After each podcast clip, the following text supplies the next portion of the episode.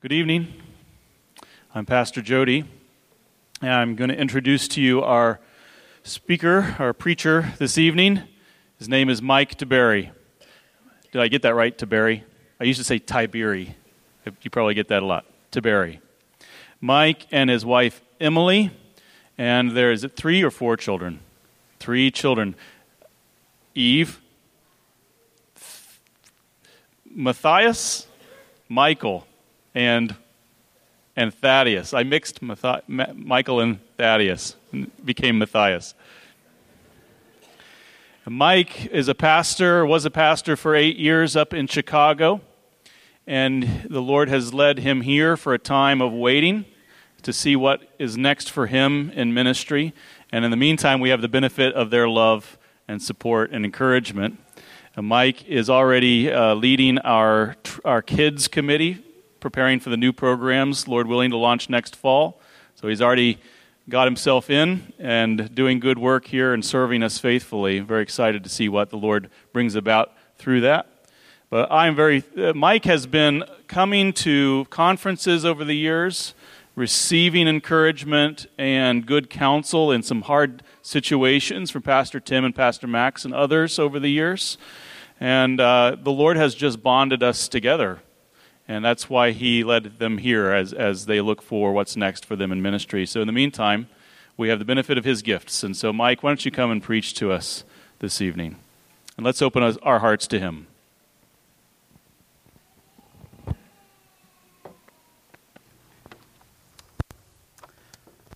Good evening. Happy Thanksgiving. Thank you, Pastor Jody, for asking me to preach. It's an honor to open God's Word with you. Would you open your Bibles to Psalm 100? I said to Pastor Baker before the service, I am not very original. Psalm 100, the well known Thanksgiving psalm. Um, we uh, use a tune that was used in the Psalter for this all, every Sunday. Old Hundredth, which is what the doxology that we sing, that tune is what Psalm 100 in the English Psalter is put to, that tune. And so this is Psalm 100. Well, as, we, as I was considering what text to preach, this one stood out for one, that one of those reasons, and the other being the superscript of the psalm. It's a psalm for thanksgiving. Now, we don't know how Israel used this psalm. We don't know uh, all the ins and outs of the way the Psalter was used in, in, during the Old Covenant, but likely this was used for services of thanksgiving. And within the Old Covenant and in the, in the law, the forms of, of feasts that they had to celebrate and to give thanks to God, they had the Feast of Weeks, the time of the harvest, when they would come to pilgrimage to Jerusalem and to worship God. And this is probably one of the Psalms that they used to give thanks. And there's actually a rich Christian tradition as well to call services of thanksgiving. As you may know, the Puritans didn't um, like to celebrate holidays, right? They didn't, have, they didn't celebrate Christmas, they didn't celebrate Easter. But you know what they did celebrate? They would allow for celebrations for the church to call forth meetings, special services for Thanksgiving or for lament, for grieving, for, for tragedies. And this is actually the background to our holiday in this country. It was Puritan pilgrims who celebrated the first Thanksgiving. And that's why we do this. And that's why it's fitting for the church to call together a time of thanksgiving to worship God. It's not a pagan holiday, this is a Christian holiday. It is a Christian time to gather and to give thanks to God. And so Psalm 100 was used for this very purpose, and it's very fitting that we would use it tonight. Now, we're about to read Psalm 100. One thing I do want to point out to you is that this is a poem, it's a hymn. It is masterfully crafted, as Scripture is. It's 12 lines of poetry. And we can divide that up into two sections six lines to be the first part, and six more lines at the second part. And each of those six lines can be divided into threes. So in the first section, we have three lines calling us to worship. And then we have three lines telling us why. Then we have three more lines calling us again to worship, particularly to thanksgiving, followed by three more lines of why. And so you can see the pattern here as we read it. Pay attention to that. See the poetry here. See the parallelism, how this is masterfully put together. Let us read God's word. It is eternally true. A psalm for thanksgiving. Shout, joyfully to the Lord, all the earth. Serve the Lord with gladness. Come before him with joyful singing. Know that the Lord himself is God. It is he who made us, and not we ourselves. We are his people and the sheep of his pasture. Enter his gates with thanksgiving and his courts with praise. Give thanks to him. Bless his name, for the Lord is good. His loving kindness is everlasting, and his faithfulness to all generations. This is the word of the Lord. Well, the first three, the, the first three verses of this psalm make up our first six lines. And here we are called to give thanks to God because we are his people. We are called to worship. We are invited, or maybe uh, more strongly we can put it, commanded to come to God and to offer him praise. The, the first verse says, Shout joyfully to the Lord, all the earth. Notice who is called to worship here. Everyone. All the earth. All the peoples, all the tribes and tongues and nations. Not just in Bloomington, Indiana, but in A- Africa and in Europe and in Asia and in South America and anywhere else where people dwell, we are called to worship God. All the earth is invited to worship. But notice that we aren't just invited to worship any old thing, we are invited to worship, commanded to worship the Lord. Now, this is an important thing to take note of when you're reading in your Old Testament. You probably know this, but in case you don't, you should always pay attention to the word Lord and whether it is all capitalized, L O R D, or if it's just the first letter L capitalized and the lowercase O R D. When it's just capital L and then lowercase the rest, that is a word meaning that king or sovereign, the Lord, the, the one who's ruling. When it's all capitals, this is God's covenant name. This is the, the name that he revealed to Moses, that he was the God who made a covenant with Abraham, who was responding to that covenant to bring his people out of Egypt. This is the God in covenant with Israel. But again, who's invited to worship here? Was it only the Jews? No. And in fact, this is found in a whole series of psalm that, psalms that are calling the nations to come and worship God. And it's not calling the nations to come and just worship, you know, God, the idea of God, this general perception of the unmoved mover or some uh, general agreed upon understanding of the one who must be out there. We're not deists, right? We don't just believe there's a God who is there, and of course everything had to come from something, but I don't think I can know him. We're not deists, we're not agnostics. This is calling for all the peoples to come and worship the Lord as the covenant keeping God, as the one who we can come into covenant through his son Jesus with. Uh, it's not God generally. You know, there is a certain Republican candidate right now who uses much language that sounds very Christian, but he's actually speaking of a different God. And this isn't saying the Muslim God that we can, they can worship their God and, and the Hindu can worship his God and, the, and, the, and we can all worship God together. No. No. The Lord is sovereign over all the earth. And we are called, commanded to come and worship this one true and only God.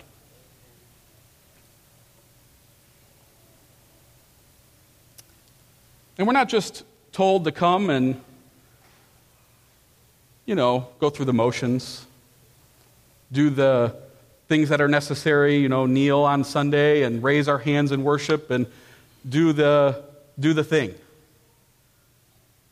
What's the, what are we told? Shout joyfully. Shout joyfully. This is an interesting word. It's actually a word used in the Old Testament as a war cry. It's a word used to, to, uh, to scream out in victory after, the, after, after victory in battle. It's the word used after they rebuilt the temple in Ezra, and the people shouted with joy because the temple had been rebuilt. We're talking about exuberance. I'm not sure how many of you are, are sports fans here. I'm a die-hard White Sox fan. I, love, I like baseball, and I love the Southsiders in Chicago. Grew up going to games with my dad, and it's been a very special place to me. And when do we go to a game and someone hits a home run from the White Sox, I'm uh, mostly a pretty reserved, quiet man, but not at a White Sox game when a home run is hit out of the park or one of my players make a great, makes a great play. I cheer, I shout. Maybe some of you are like that. Maybe some of you don't care about sports, but you know what I'm talking about. In our society, it's acceptable to lose your dignity at a sporting event, right? But maybe not in church. Except we are commanded in Scripture to shout joyfully to the Lord. And it's fitting to do so.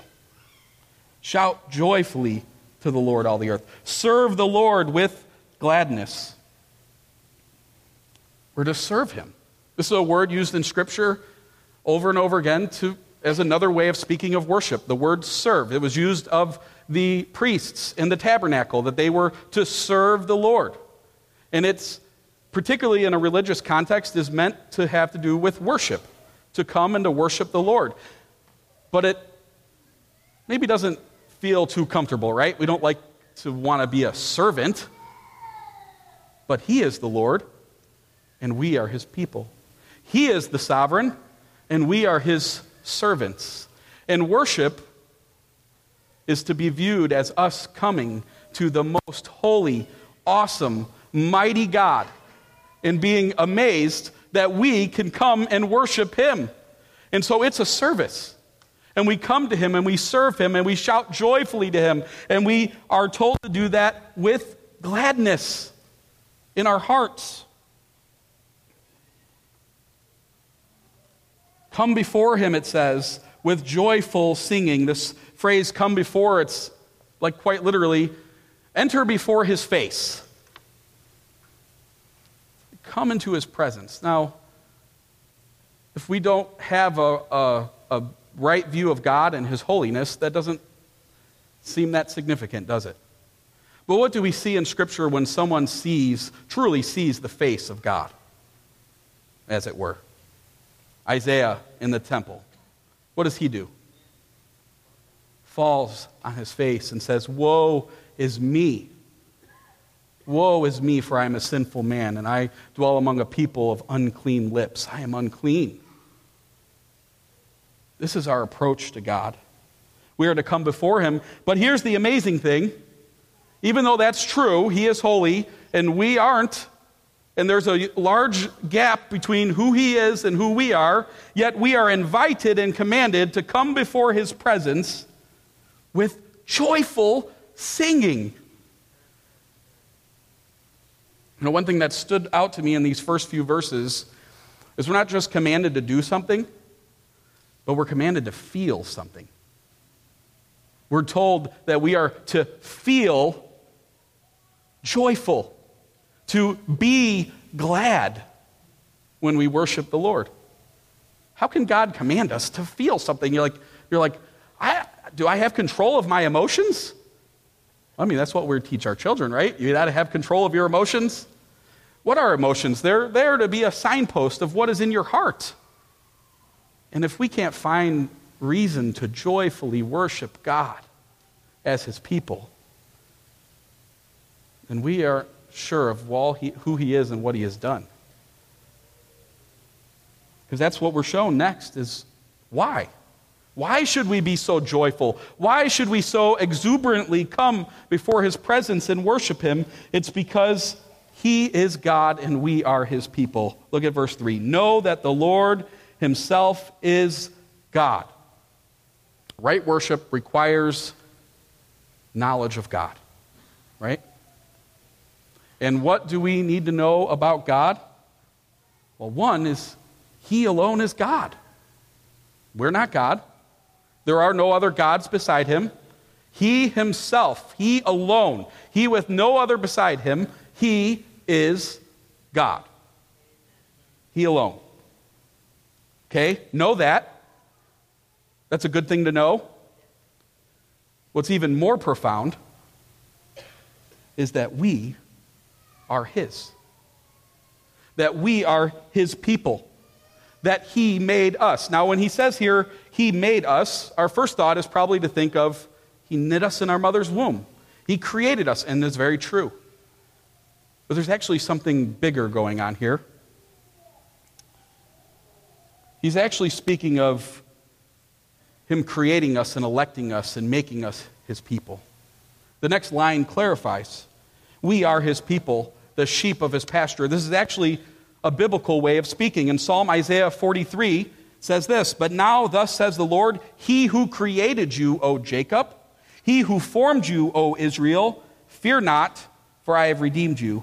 I have called you by name. You are mine.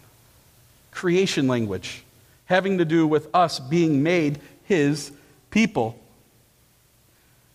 Calvin help, was helpful here on this. He says, It must be remembered that the prophet is not here speaking of creation in general, as I have formerly said, but of that spiritual regeneration by which he creates anew his image in his elect. He made you, his church. He made you. He took you from darkness and brought you into his light. He transferred you from that kingdom of Satan and made you his people.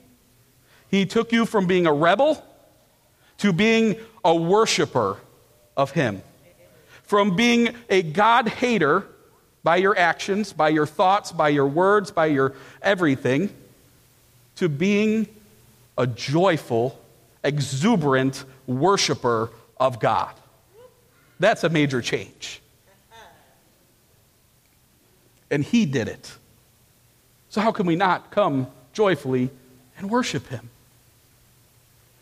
Now, maybe you, you've had a difficult year. I have. My whole life was upheaved this year. We moved to a whole new state and a whole new job, and everything is new. Things are diff- can be very difficult in this life, right? but there's still a reason to joyfully worship the Lord. No matter how dark it gets in our lives, His mercies truly are new every morning. His kindness knows no bounds. And the fact that He has made us His people is all the reason to worship Him.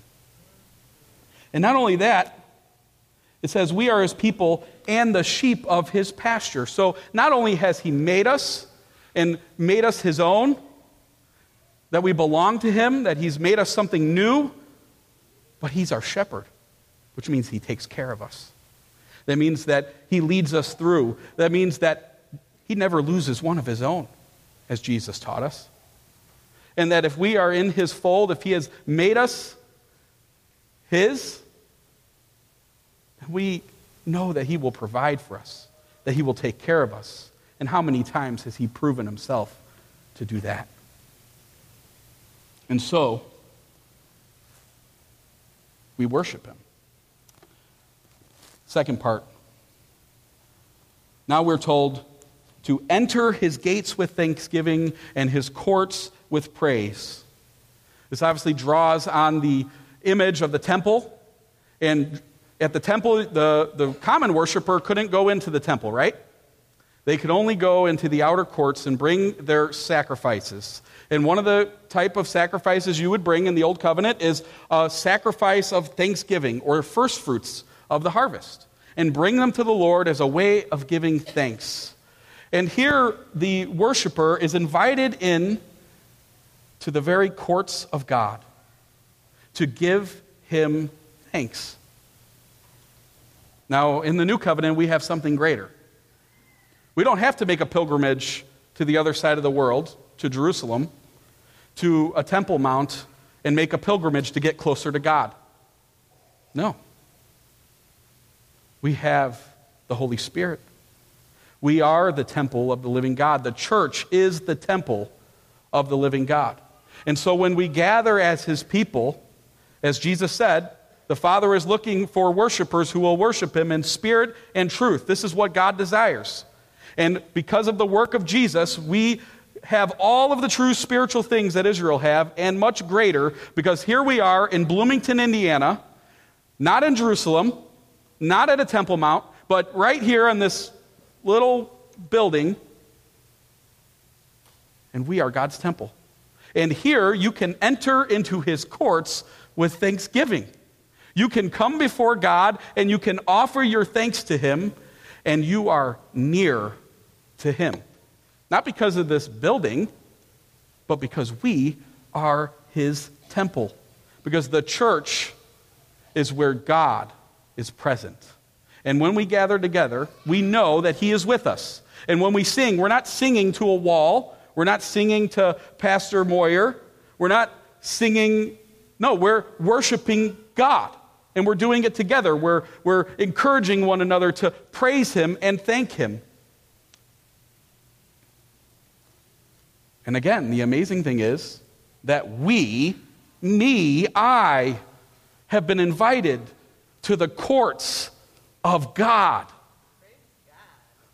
And so, what can you do? What are we told to do when we enter his courts? We are told to enter his courts with thanksgiving and with praise. Both of these have to do with using your words, of saying what you are thankful for, of lifting up praise to God and telling him why you are thankful.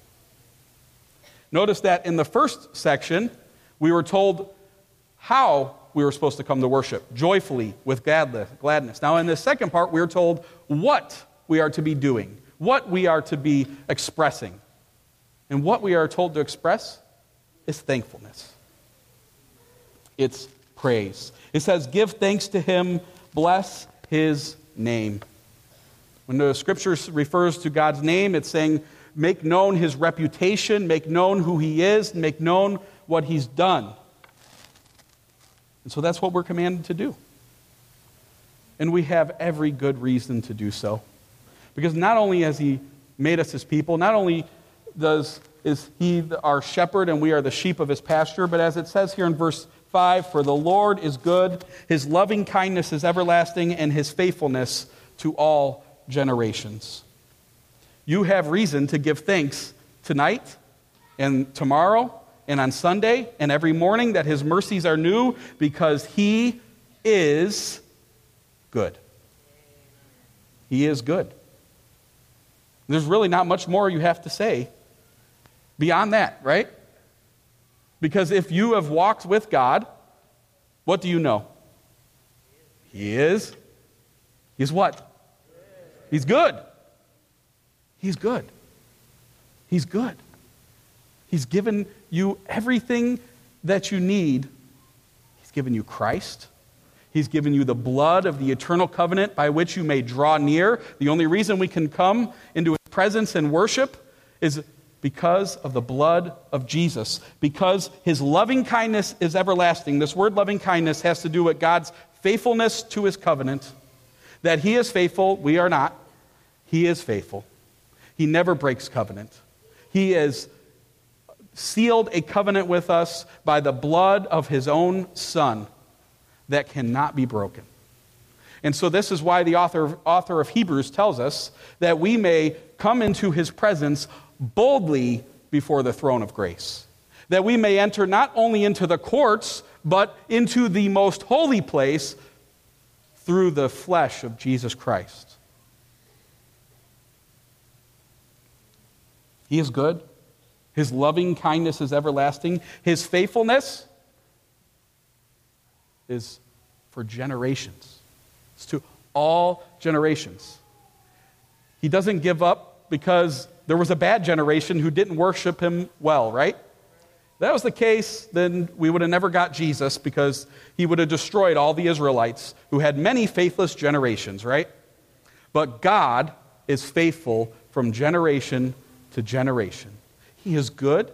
His loving kindness knows no bounds. It's everlasting, which means you can count on it, not just for today, but for tomorrow and for the next day, and not only for you, but also for your children if they have faith in Jesus Christ and worship according to the same terms of the same covenant, which is through the blood of Jesus Christ alone.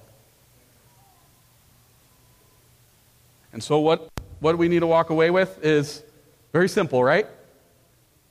Loosen your lips to give thanks to God.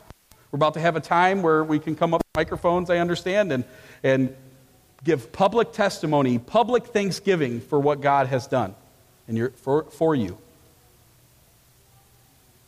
May this psalm be a encouragement, and an exhortation to you to do that very thing, to loosen your lips and to, to shout.